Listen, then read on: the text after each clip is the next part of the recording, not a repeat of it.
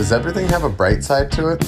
Of course. It doesn't always outweigh the negatives, but everything has a bright side to it. This makes happiness a choice. And here we say that the discipline of being happy is the ultimate discipline. With that said, welcome to the Ultimate Discipline Podcast, where we meet with people who are practitioners of this exact discipline, and we hear their cool stories of cultivating happiness through challenges in their life. I am your host, Sean Greenspan. Let's get to it. Jordan, good afternoon, man. How are you? It's good to see you, Sean. It's good to see you too. It looks like a different background than your tropical, or not tropical, your desert Tucson background. Are you uh, are you home or are you traveling? Uh, currently traveling. Happen to be in New York seeing my family, my niece. She's now nine months old and growing, so it's nice to be able to check in here. My my folks still live in, in New York, but we left them behind for the Sonoran Desert, and we're living in Tucson, yeah. Arizona now, so it's been a beautiful change of pace and scenery. Jordan, I I love following your travels online, um, and you know, for for those that don't know, um, Jordan's the founder of an ed tech business. Uh, he has is a pretty cool uh, background, and um, you know, being being a founder, especially you know, a company. You, you you know, your company has so many different facets to it, you know, the back end tech side, you know, the client facing side, the management side. Um, and uh, and the fact that you're able to create space for yourself to travel. I know that you're still working, but, um, you know, I, I know you, you visited, what, forty national parks in the last few years, and you got a, a, a good work-life balance. Um, and that's something I admire of you, man, for sure. Yeah. Um, I have to thank my wife, honestly, for a lot of that. I mean, we um, got married in October of last year, but have been dating for about five years as of this June. So we've been together a while. And um, I think one of the things I learned about both in business and in, you know, relationships, you need people that balance you out and truly like yin and yang through the, through the, the, the way that you want to live life. And it's not, it's not just like, you have to understand that, like, if you're not willing to be an adventurer, then dating someone who wants to be an adventurer doesn't necessarily mean that that's yin and yang, right? It has to be, you know, my wife is an excellent operations person and like loves to plan and, you know, ensure that we pack in the most based on the amount of time we have and when we need to be working and who we want to see along the way. And, you know, I'm the spontaneity and, Um, a little bit of the, the pure strength to, to get us through the long drives, the,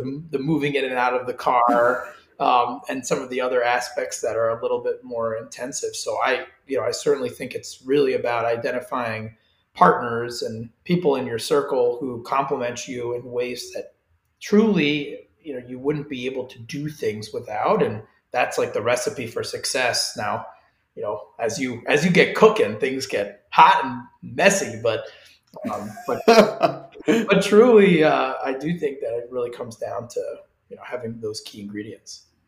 Dude, I love the way you said it. And yes, it's not, it's not quite as straightforward as that all the time when you're executing, but what is, um, but no, man, I mean, that's awesome. And for, for those that don't know, I met, uh, Jordan in Hawaii. Well, it was like, was it late at night or super early in the morning? Because the sun was going down. We were going to see the, oh, sun was going down. So it was afternoon. Um, and we were, uh, we were in Hawaii uh, and we saw lava. First time I've ever seen lava down at Volcano National Park. And um, that was your honeymoon, right? Yeah. Yeah. So we, um, we during COVID were living in the Upper West Side of Manhattan, decided Um, to quarantine in Arizona. So stayed there from about March through um, July fourth was actually like the first weekend we decided we're out. We got out of that New York City lease and that we wanted to start exploring. And um, kind of our motivation was to do stuff outdoors because, you know, COVID was COVID. Yeah. So um, our whole, and it was nice because this kind of for us was um, a year earlier than most other people got on board with trying to see national parks um, and going to explore and all that wonder that comes along with the, the journey between the parks. We Actually have uh, officially visited forty-five over the last Woo! two years um, across uh, pretty much like most of the West Coast and Mountain Time Zone. Um, with that, you know, by staying in Arizona, that was actually those are the good ones. Yeah, they, I mean, it's a, it's an extremely beautiful and unique area of the country, especially coming from the East Coast, where you know the closest national park is either Acadia, which is in Maine, or Shenandoah, which is in Virginia. Um, so those are pretty far away, uh, and so there's really not a lot of access to beautiful, um, at least nationally recognized parks. I think, you know, I, I got a chance to go upstate New York this past weekend to see some friends. Beautiful. And Appalachians and um, Adirondacks. I mean, they're beautiful. They're beautiful places, but they're no, they're, those are not mountains compared to what we get in the mountain time zone. Yeah. Yeah, for sure. Well, I was thinking about that because you said, you know, uh, about your wife being so much more on the operational side. You're like, yeah, we're you guys were in Hawaii for whatever two weeks, and you went to like six or seven different islands, and I and I was I was so impressed that you were able to, you know, get that done. Um, and that you, you're right though. There's a there's a balance there. We need to understand uh, the weaknesses that we have, you know, and um, and find someone that can help with that. Because like you said, you know, you're probably more spont spontaneous because you know that you have the strength to push through it. But, uh, you know, you probably do need a little planning there. And, you know, that's that's pretty yeah, important. I you said with, yeah, I think that was yeah. probably one of the most profound things I've learned as an entrepreneur is, you know, you, you by, by being an entrepreneur, you're kind of saying to the world, like, I have a better idea than what the status quo is. And, you know, I certainly hope I think I'm right. And your whole goal is to convince people who are going to work for you, people who are going to buy your product that you're right, right? But at the end of the day, um, one of the most humbling things that you learn as a increasingly more successful entrepreneur is that it's almost the exact opposite. You have to ask for help, and you have to teach people um, and understand yourself how to engage in um, a vulnerability that says, hey, I can't take on the world by myself. I need help and resources, and you seem like you have what it takes to help us get to that next level. And a lot of the work we do with students is centered around that. It's giving them experience to offer help and ask for help and engage in a professional dialogue through projects and mentorship um, that they otherwise wouldn't be having, because so much of school and work is like a major dividing line, as opposed to a really nice collaboration between, you know, academia and industry. And that's really what we're trying to do, is help make th that bridge function and allow students to to thrive and and course correct and understand what the world is like, and, you know, serve people and be served by people. And I think it's really hard to do that unless there's real cooperation between the two. Yeah, man. I, I it's uh it is interesting starting a business, leading a business, and asking for help. Um, I, I, I had that today. Like I, I went into not just help from the employees you work with, clients, you know, like I had a client that was like, I, I like to call them partners because that's the way I, I view things. And I had a partner today that we're, we're talking about a goal that definitely fell, fell within our scope, but our scope of work isn't uh, entirely comprehensive throughout the process. Right. So with them, we're helping them create short form social media content for all different channels. And right, we're not flying out to them and recording it. We come up with the strategy, the ideas, they document it. We then edit it, post it, you know, write the captions, engage on the platforms, all that. Um, and I had to ask them, you know, for help. And I actually got a response I didn't love. The response was like, you know, th this is in your field. Like, can't you handle it? I'm like, look, like we're like a, you know, we're a team here. Like this is not something that we do. You know, I don't, I know, you know, it's not in our scope because we're not good at it.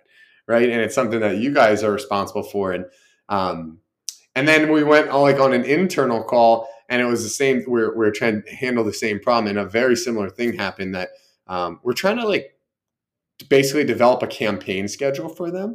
And I just, I don't know. I don't know if I had a creativity block, but I didn't feel like I had it in me, Jordan. So I asked everyone, and it was awesome. My team's great. Like, they just jumped on it. They loved the the chance to uh, to dive in with some ideas there. But um, I want, I, before we dive too much into it, you want to give the the quick elevator pitch on what you do? Yeah, sure. Um, well, so um, CapSource is a business that's about six years old. Um, we started um, with a very narrow focus, which is something I recommend for new entrepreneurs. Don't try to change the world in um, a massive way. Just start with a tiny way and then listen to your customers. So we, um, you know, we're trying to bring experiential learning to students. And what that is, is a chance to gain experience while you're a student um, and not just be told like, hey, you know, memorize this curriculum and perform on your exams, and one day you'll be a working professional that, you know, is out there in the real world. We want to bring the real world to the students, bring the students to the real world, and create an environment that's collaborative and productive for both the students and the organizations that we partner with. And um, to date, you know, we've been now around for um, a while and have evolved our technology and our approach. But, you know, we offer universities different modules to engage their students in experiential learning, um, and we also offer for the, for industry, um, you know, corresponding tools that allows them to get involved with uh, what we call as experiential hiring. So it's giving um, talent a chance to learn about your organization first in a very authentic way, um, perform on a project, and then ultimately get hired. Um, and so. Um, Of course, hiring is not the only outcome because this is curricular. Students are getting credit to work on these projects and engage in, in mentorship and other tools. Uh, but at the end of the day, uh, the best outcome that we could ever ask for is to see students uh, use these experiences to get employment um, and to be satisfied with that employment, not only just from an earnings perspective, but from a fulfillment perspective. And I think that's one thing that ties very nicely to the theme of your podcast, Sean, is like, how do you um, achieve happiness and, and fulfillment as a working professional, whether you're an entrepreneur or you're the lowest of the totem pole at an accounting firm, which is where I thought I was going to be. And I think it's really um, ensuring that there's alignment from the get-go. And I think it's really hard to do that if the curriculum within institutions is very disconnected from the real-world practice. And so it's a lot of culture change that we are trying to champion for these institutions, um, but we can tell they're hungry for it, um, for, yeah. for, a, for a way to make those um, make those those things happen for their students uh, and their communities. So glad to be a part of it. And, uh, yeah, it's been scaling and improving from a product perspective a lot over the last year. So we're really excited about some of the new outcomes and growth that we've seen. Mm. Uh, I appreciate what you're doing. You know, I've had the chance to work with you, and um, it was so cool to work with those students. And I see, I mean, that's what internships are, right? It's like, it's just so important. And to be able to have the guidance, not only from the business, but have it like structured as a course where, you know, people from the school are guiding them through it too is awesome. Um, and I think the alignment piece that you hit on is really, really critical um, to, to happiness. Like, you know, we we talked about that as an entrepreneur, right? You're kind of trying to make a change in the world, right? That's why you're you're doing what you're doing, and uh, getting the chance to getting a chance to do that right out of school is super. Would be not necessarily start your own company, but like work with something that you're more aligned with. I mean, I think that's that's kind of I'm seeing that as a, a culture shift that people are realizing it. Um, early in life, almost too much, because you get the you get like very entitled younger generation, I feel like now. But you do get people that are hungry to live a quality of life that they feel they deserve, and that is something that I am all behind, and I respect and support, and uh, want to you know be a be a part of that change for sure. I mean, think about like what you know. I I I don't look at Gen Z as entitled. I. I mean, mostly because they're like my key users, and like I hate when older generations look at younger generations and critique them, because the reality is, is like, like this is the bed we made, right? Like we created these social um, platforms that allow people to see into the lives of the people that they admire, right? And why would you then tell them, well, you know, we don't want you, um, you know, you can't get a meeting with the C E O as a, you know, first year associate. And it's like, wait a minute, right? Like they're one click away from me and now I work here, right? I should be able to have that conversation. Now, the reality is like, maybe you, maybe it's going to take a while to earn your way into the room. But one thing that I think they're entitled to is a chance, right? A chance to get into yeah. that room. And for what it's worth, that's how I built my entire business, is getting into rooms of C E Os and convincing them um, with moments of time to pitch um, the value proposition, to just care a little bit more about the university around the corner or around the world and the students um, that they're trying to teach. So I know it's tough to say, like to, to, to, you know, you can't blanket in general um, an entire generation, but I, I really do feel it's a result of the way in which we've kind of created this opportunity for them to, to, to see and, and materialize their own happiness and make that possible um, yeah. the way that like the boomers, like they basically could barely see, you know, three doors down what they were doing inside and what those people did professionally. Now I can, on LinkedIn, as long as I know someone's name, look up, you know, where they went to school and every job they've had since, right? So it's yeah, cool. and and they're like their best reflection on it and like their highlights. Yeah, man, it's cool. I think social media is powerful. I think there's a lot of change that could happen. Hey, I, I built my business around it, right? Um, And I, do, I think it's great, like the opportunities that it gives people. So I, I, I do I do respect that for sure. And, you know, but kind of tying back to what you were saying of giving people a chance to to work closer to like their passions and their missions and what they're really trying to accomplish. To me, that's that's the the biggest gift that social media and the internet in general has given, is there's just more choices. Now there's more opportunity, and that's that's just such a beautiful thing. Um, talk to me a little bit about uh, what that looked like for you, you know, as far as like trying to, not necessarily like how you started the company, but like efforts you've taken in the past to work more in line with your missions and values. I mean, I, th- I think the first things first is to decide on what is your mission, um, and then do the best you can at every moment to honor that, because that's uh, it's like brand authenticity, and it's your authenticity as a human. So I don't, I think if you're not like fully conscious of what change you want to make, it's hard to be an entrepreneur. But I don't think that this just applies to entrepreneurs. I think it applies to every working professional, and you know where where they see themselves in a few years within that organization, or if they don't see themselves within that organization, it's understanding why, and then trying to make sure that you don't make the same mistake twice. Because you know it's you know fool me once, you know shame on me. Fool me twice, twice. No, fool me once, shame on you. Fool me twice, shame on me. Right. So if like you're you're given a chance to make an improvement.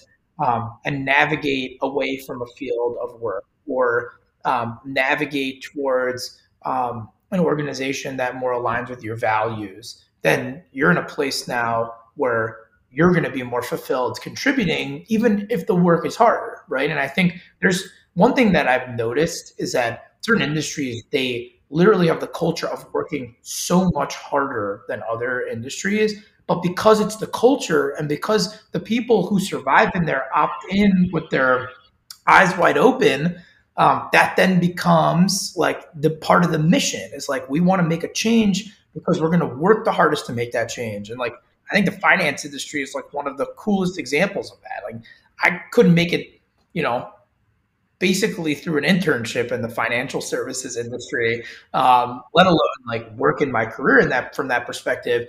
Doesn't like mean that that industry um, has any demerits. It really is the opposite. It's like I respect deeply um, the mission and vision and culture that is created by um, by those organizations, and the way it's, it's instituted from the highest level of management down to you know those first year associates. So yeah, I, I think it's it's a constant battle. It's a personal check and balance. Um, but again. You know, don't make the same mistake twice. And you know, it's, sometimes it's frustrating to have to stick things out, um, believe that things can be better, work to make things better. At the end of the day, if something really doesn't align with you, um, then truly it's, it's eating at you one bite at a time. And, you know, slowly but surely it's going to demoralize you.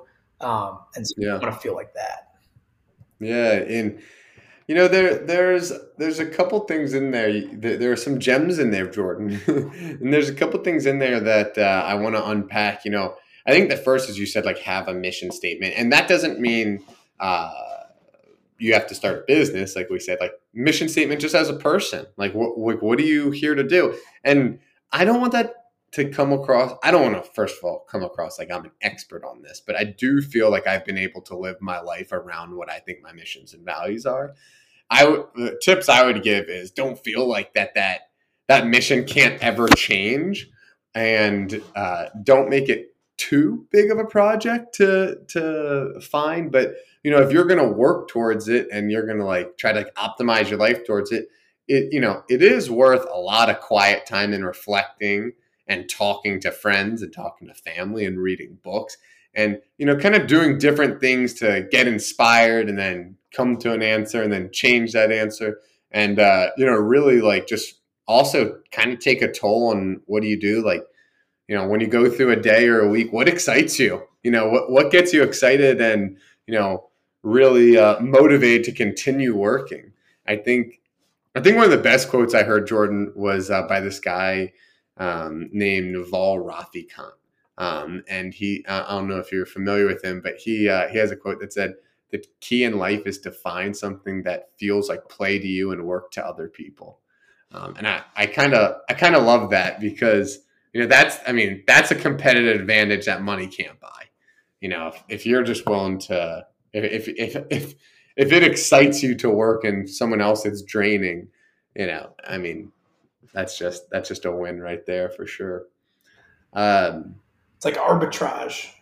It's like yeah. human, human uh, and intellectual, like like uh, human capital and intellectual capital arbitrage. Because it's not necessarily that um, that no one else can do it. It's just that you are willing to do it and enjoy it, and others do not.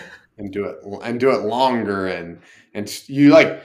naturally want to get better, you know what I mean? Like, uh, it's, it seems like, hey, you're chasing down like national parks, right? Like that's, it takes a lot of, there's opportunity cost, there's hard cost, there's time, energy, scheduling, you know, there's a lot going on there, but you know, there's something in you that makes you feel like, hey, I want to go see the country, ex- experience these things, right? You know, that's, that's not something that someone could compete with if that was to be what you centered your business around. What would, what would a business be around visiting national parks? Write a book about national parks?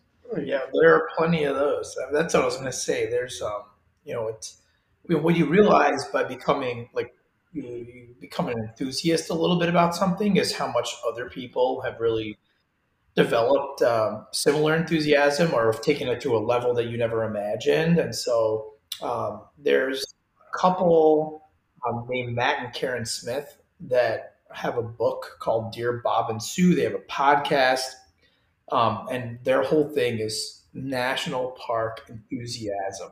I mean, they give you the the, the play-by-play of what they do when they go. They give you the, the the fun parts of where they slept and some of the complications that came along with it, and hikes they recommend and weather different times of year. I mean, it's literally amazing. Um, and they just like keep making content. And I actually reached out to them on Instagram once just to say, thank you. And, you know, they responded and were like, yeah, we love doing this. Like it's like literally turning something that we love into our work. You know, it is work, right? Like they're trying to like generate revenue for their, you know, their personal family Um, in order to support their enthusiasm for the national parks. And it's like, you know, Andrea and I decided we took a lot of pictures, you know, but we weren't going to blog about it because that's an opportunity cost. You know, I'd rather go home and, you know, take this energy and put it into my enthusiasm for experiential learning and, you know, and, and revolutionizing the higher ed industry um, and not take it home and, and, uh, and, and, you know, get distracted with writing a blog on, you know, the, the national park. So I think it's all about deciding what you want to double click on, how much time you want to invest into it. And if you really want to make something a career or a, or a job or a startup business, or is it something that's like actually just a hobby? Um, and then that's okay too, you know, to have hobbies and to, to get into to new things that expand other aspects of your life. But, you know, you have to be within reason. It's, you know, we're not missing work to go to national parks. We're not um, trying to cover our costs um, by, you know, producing value of some sort. So it's like, you kind of think differently about hobbies than you do about work. Dude, I, I feel like uh, I feel like I get a lot, I get a lot of thoughts coming to my head from like all these different, uh, you know, all these different, I don't know, little rants are going on, and I, I'm loving it because the first thing, the first thing that comes to my mind is understanding that some things are just for fun, right? Some things are just for the hobby, and I know that sounds like obvious, but we have like. So we're in this like age of abundance now, which is awesome, right? Information like is readily available, you know, oftentimes for a lot of people, for a lot not, but you know, things like uh, food and experiences are readily available. And that wasn't the case a hundred years ago, two hundred years ago, really before technology. And, um, you know, it's, uh, it's, it's interesting because we need to start saying no to things more. Um, and that's really what I'm seeing in the age of abundance. We need to understand possibilities are everywhere. Dream big, chase your dream, but be somewhat focused on your dream because, you know, I find myself getting overwhelmed, like with wanting to do everything, you know, like Jordan, I work out twice a day. I'm like, and I love it. And I'm kind of like, dude, I should like document this. And like, you know, I could start, you know, getting like training people and this and that, but there's a, it's not like there's just a positive to that. There, that time and energy has to come from somewhere. And I realized, you know, the exercise is just going to be the exercise. You know, I'm just going to do it because I enjoy it. It's healthy for you. It feels good. It's actually my time to get away from all that other stuff. Um, and to, talking about exercise, and you mentioned when you're an enthusiast, right, you find other people. I started finding that my favorite things to do was like hiking, but I also like running. So I love trail running. Um, and I got into it and I found out two years ago, there's things called ultra marathons, which are longer than marathons. And I was like, what is that? Um, and I signed up for one. It's a fifty kilometer. It's like a little longer than a uh, normal marathon.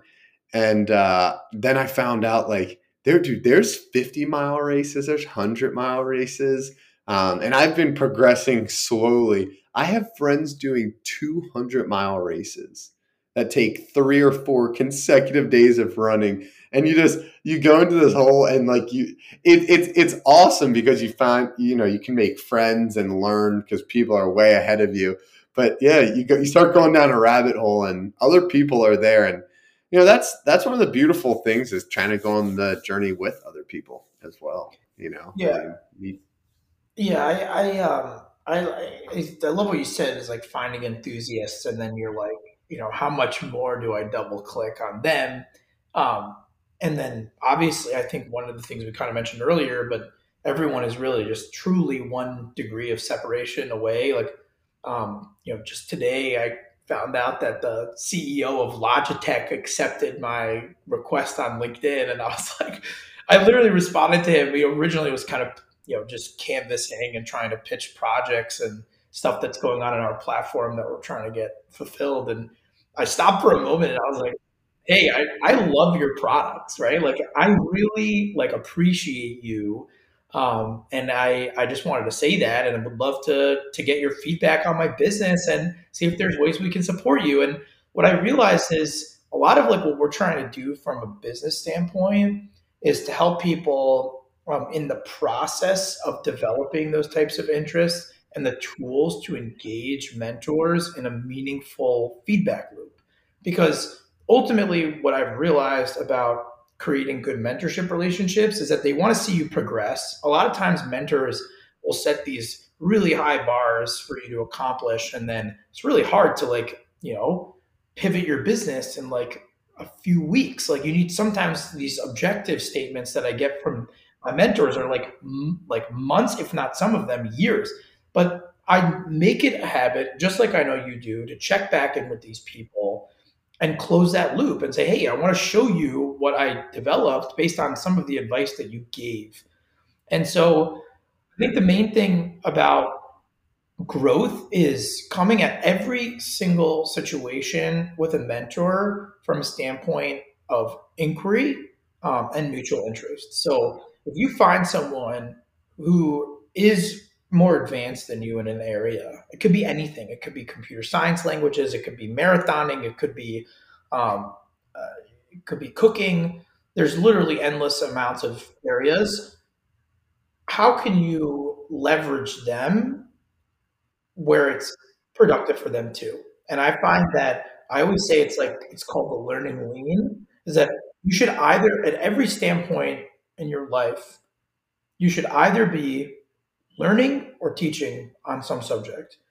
And the basic gist there is like, you learn from people who have more expertise and knowledge, and then you solidify that knowledge by teaching others what you learned, right? And if you really live that way, like you're developing this learning lean where you're leaning into learning constantly, you're constantly growing, you're asking better questions, you're answering people's questions, you're presenting yourself better, and you're putting yourself in a position to grow along with your organization. So that would be, that's like my, my kind of fuel that fuels me to keep doing what I'm doing, which of course, like everything, gets really um, challenging at times and time consuming and resource consuming and all consuming, but they're crucial to co- overcome these. And I think it's moments of like seeing Logitech C E O, you know, accept my request, like, hey, I feel like I'm making it somewhere.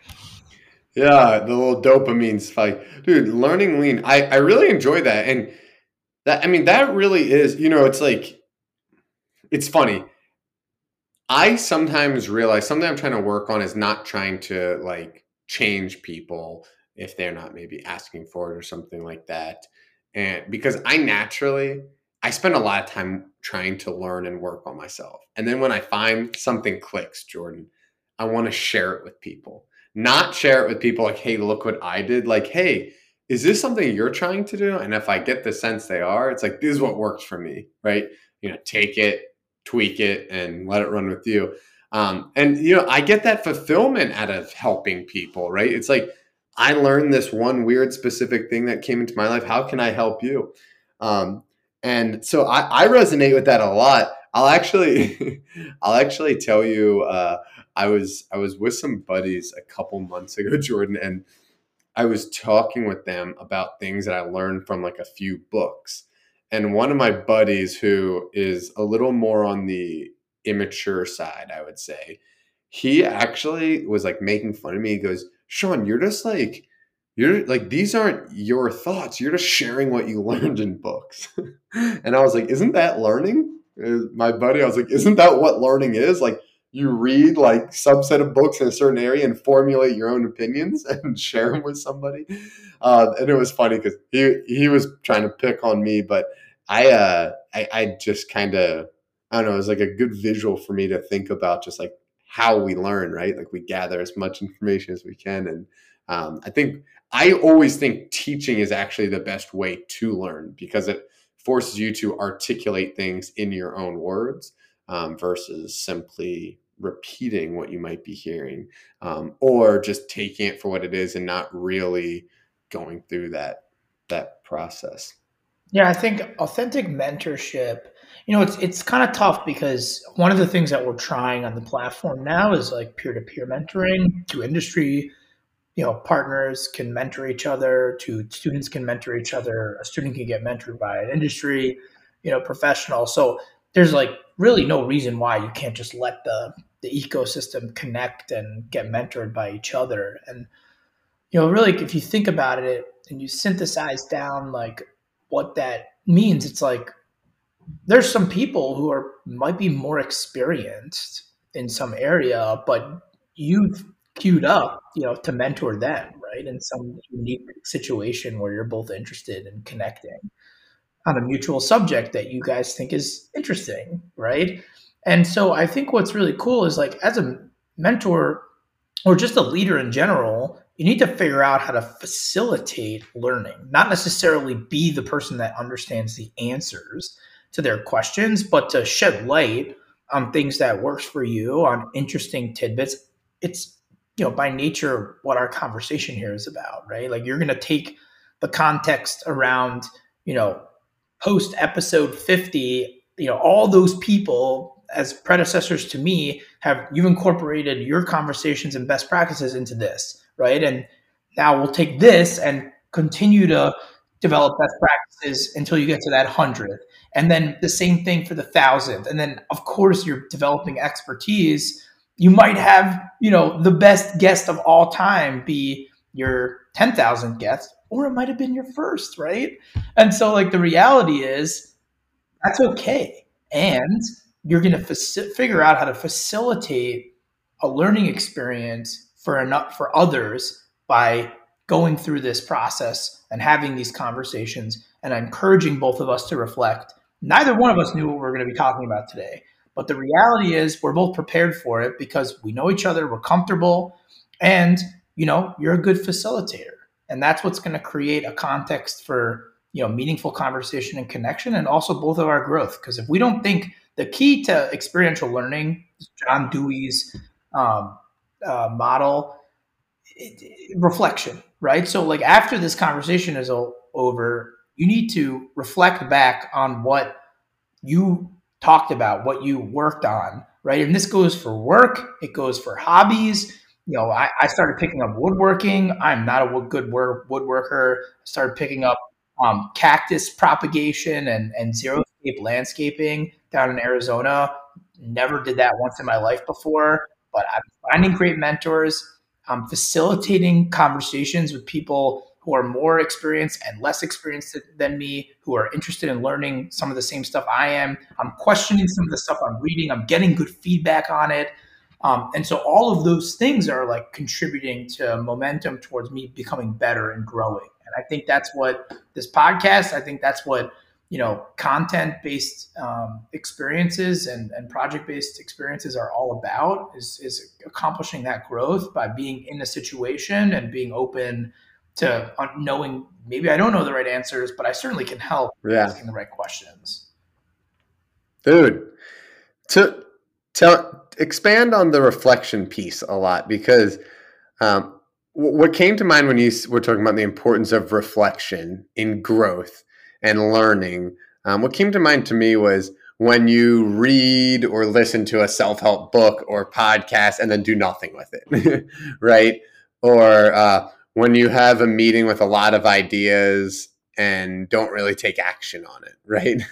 Like, those, those are the things that came to mind. Is that kind of how you were, uh, is that kind of what you meant by, like, reflecting on it? Or in this case, right? Like, we had a podcast, not only reflect on what we talked about, what I learned from you, but re- reflect on, like, um, how it was set up, how we were prepared, how it was facilitated, you know, things like that. Yeah. And the more natural it's part of your process, the more effective you're going to be at improving. I think that's what the efficiency in learning factor is.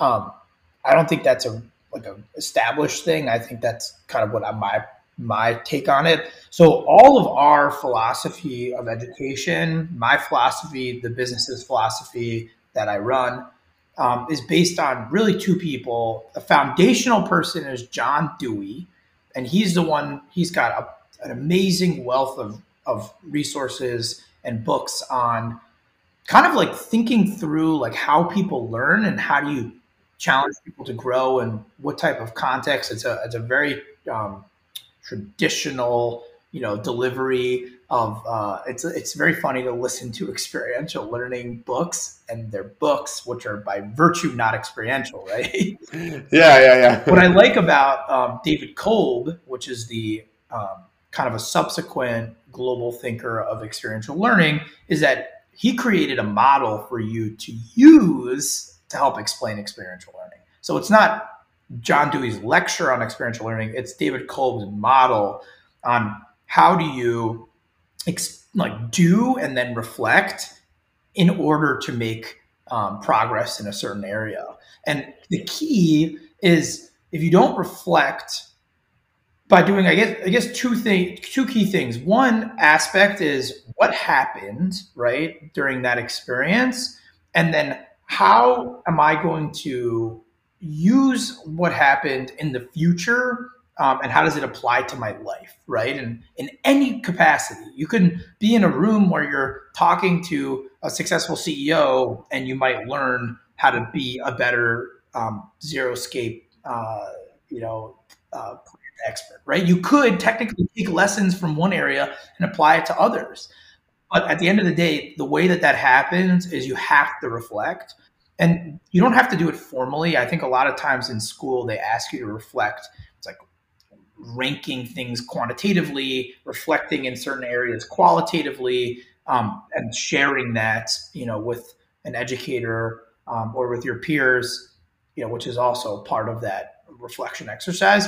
But sometimes it could just be like dedicating a moment in time to be like, how did that go? And like, if I could do it again, what would I do differently? And dude, you know, I think that's a, I, I, I think that's the moneymaker. So uh, being formal with things, documenting things is critically important. Um, and I think that's what, you know, when these experiential learners are writing books, that's what they're doing. They're just trying to formalize it. But being in a habit of reflecting after a lot of things you do, even when you go to bed, how was the day? You know, like, you know, today, today, Jordan, I love running. I've got to the point where it just, I enjoy it. And I, I like went to bed early last night and stopped watching Monday Night Football, which I love, so I could get to bed early. You know, I actually had some friends that wanted to drink beer, but I was like, no, I'm not going to go out and have a couple of drinks because I want to run in the morning. I fought my alarm in the morning, you know, got ready, and I ran for a few hours. And when I got back, I quickly like transitioned to the next thing. Cool. Now I got to shower, make breakfast, go start work, right? And I and I literally just took two minutes. It's not like I did anything fancy. And I just started stretching. I was like, let me just think about that run and like soak in it. Like I enjoy it. That's why I made all these sacrifices for it. A lot of times, like you got to learn from it, reflect on it, enjoy it. And I guess uh, what what I love to hear from you was like, yes, the formal aspect's critical, but I think just getting in that habit of reflecting regularly and frequently is so key. And to try and tie this back together to the beginning, we talked about trying to live within your mission and your value. How many times do you get caught doing something where at the end you're like, that is not going to move the needle towards my my goals in life, and you realized, you know, probably. Probably not the best use of time. You know, that's okay. You don't beat yourself up over it. But if you don't reflect and like learn from it, you're never going to, you're never even going to have that realization. And you're going to continue to waste that time or misuse that time, I would say. So that's something I'm going to talk about reflecting. That's something I'm going to take away from this call is uh, trying to implement moments of reflection into really everything. You know, even like this podcast, like you said, I, you know, I record a couple episodes a week, spend a lot of time on it, try to pour my heart into it. Like if I don't reflect on how I'm doing and if I'm enjoying it and ways I could tweak it, it's not going to be, uh, it's just going to be habitual and not going to give me everything it could. Yeah, I, I agree. I, you know, as you were speaking, it, it reminded me like, you know, a lot of times people, um, you know, they give me advice on like how to relax and meditation, it's so key. And whenever I uh, think about meditating, I kind of always have this same problem where I can't get into a true meditative state because my like um, st- like stationary is reflection. Like I literally like, it's a crazy constant, you know, brain flood of, you know, opportunities to reflect. How did that go? Could I have done that better? Um, you know, what, what what's going to happen next, right? It's like, it's, and, and it, it, I think it's, so if I were to think about what this exercise is, is it's the opposite of meditation, right? It's like meditation, you're trying to disconnect from whatever's out there um, that's causing you to stress and causing you to um, lack focus and, and not be able to pull through and, you know, feel stress and feel rushed and all those feelings that you're trying to get rid of. But I think what the, it's hard to be vulnerable, right? I think that's one other thing that we kind of mentioned already in the call, but like reflection is the exact opposite, right? It's like inviting those scary thoughts of like, what did I do wrong, right? What are the things I could have done differently? How will I communicate with the people that are involved um, on a go-forward basis to salvage, to grow, to uh, make better? Um, and so I think that's really, again, like think the exact opposite when you sit down to do this versus when you sit down to meditate. I think one what's nice about our platform, about you know our approach, is that we are trying to de- to deliver a formal reflection process where students and industry mentors and academic mentors can reflect on the experience that everyone just went through um, through a series of questions that they can type into and turn into an artifact. But the reality is, is it doesn't need to be that formal. It could just be you asking yourself those simple questions. Um, what just happened? You know, how did it go, and how can it go differently? And how does this how does this materialize in my life in the future? And and that's really the creative part, right? It's it could go in any direction. It could go, I'm going to use this advice in a totally different way than I expected. Or it might be just the way you expected. Um, but at the end of the day, I think it's going through some type of committed process to reflecting, because it just isn't possible to grow without it, because I think it's like the missing piece that allows you to keep the, the, both the brain connections to your reality, but also the the conceptual connections uh, based on what you're experiencing. Man, I, I, I hope people are listening, because, you know, that's... Uh, Uh, I, I think it's something that people miss. You know, people get stuck in, in habits and um, they just don't don't really take that time. And me too, man. I mean, I, I think about a lot of things that I go through the motions of a weekly meeting that I've scheduled with my team, and eleven weeks go by and I never took the time to seriously reflect. Do we need this meeting? How can we do this meeting better? What like what's the agenda going into all these meetings? You know, we just show up because that's, you know, kind of the, the way things are going. Um, and man, you know, re- reflecting is definitely something I'm going to take, I'm going to take with me. I think that's a, that's a good note to kind of wrap things up on. But I do want to ask Jordan, um, anything that you want to elaborate on, on the call or on that reflection piece before we kind of um, end things here?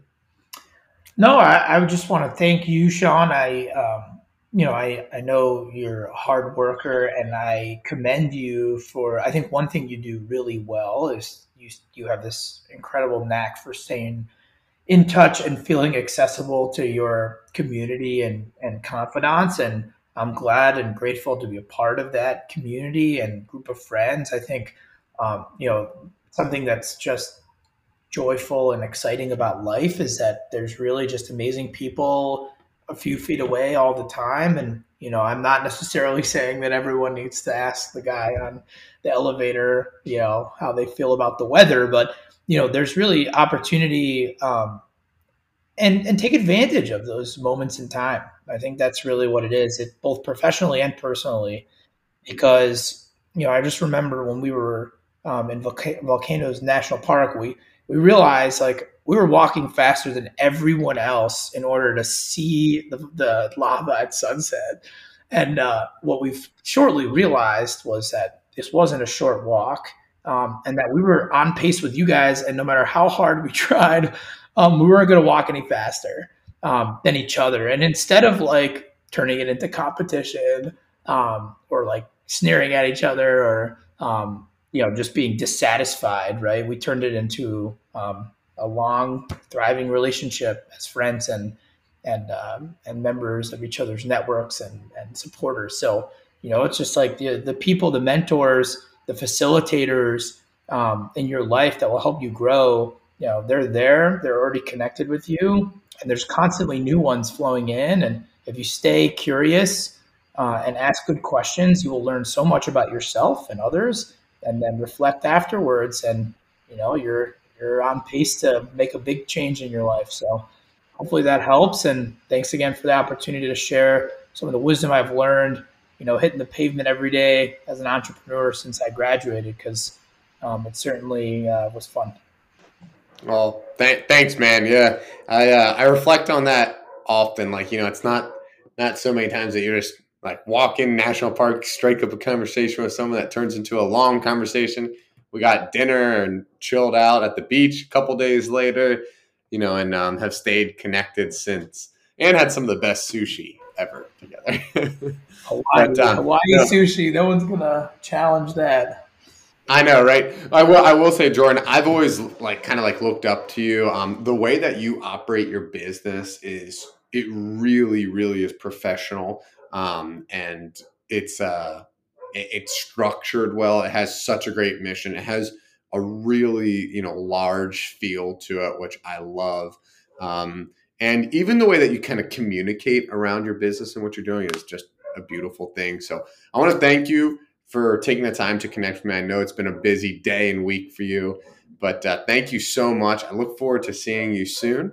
And uh, until next time, man. Ciao for now. Take care. Hey, thank you for watching today's episode. If you got something out of this, it would mean so much if you could just take a second and give us a rating on whatever platform you're watching it on. And it would mean so much to the world if you could just find one person that you think this message resonates with, and you could share that with them. Thank you so much for your support. Looking forward to share the next episode with you.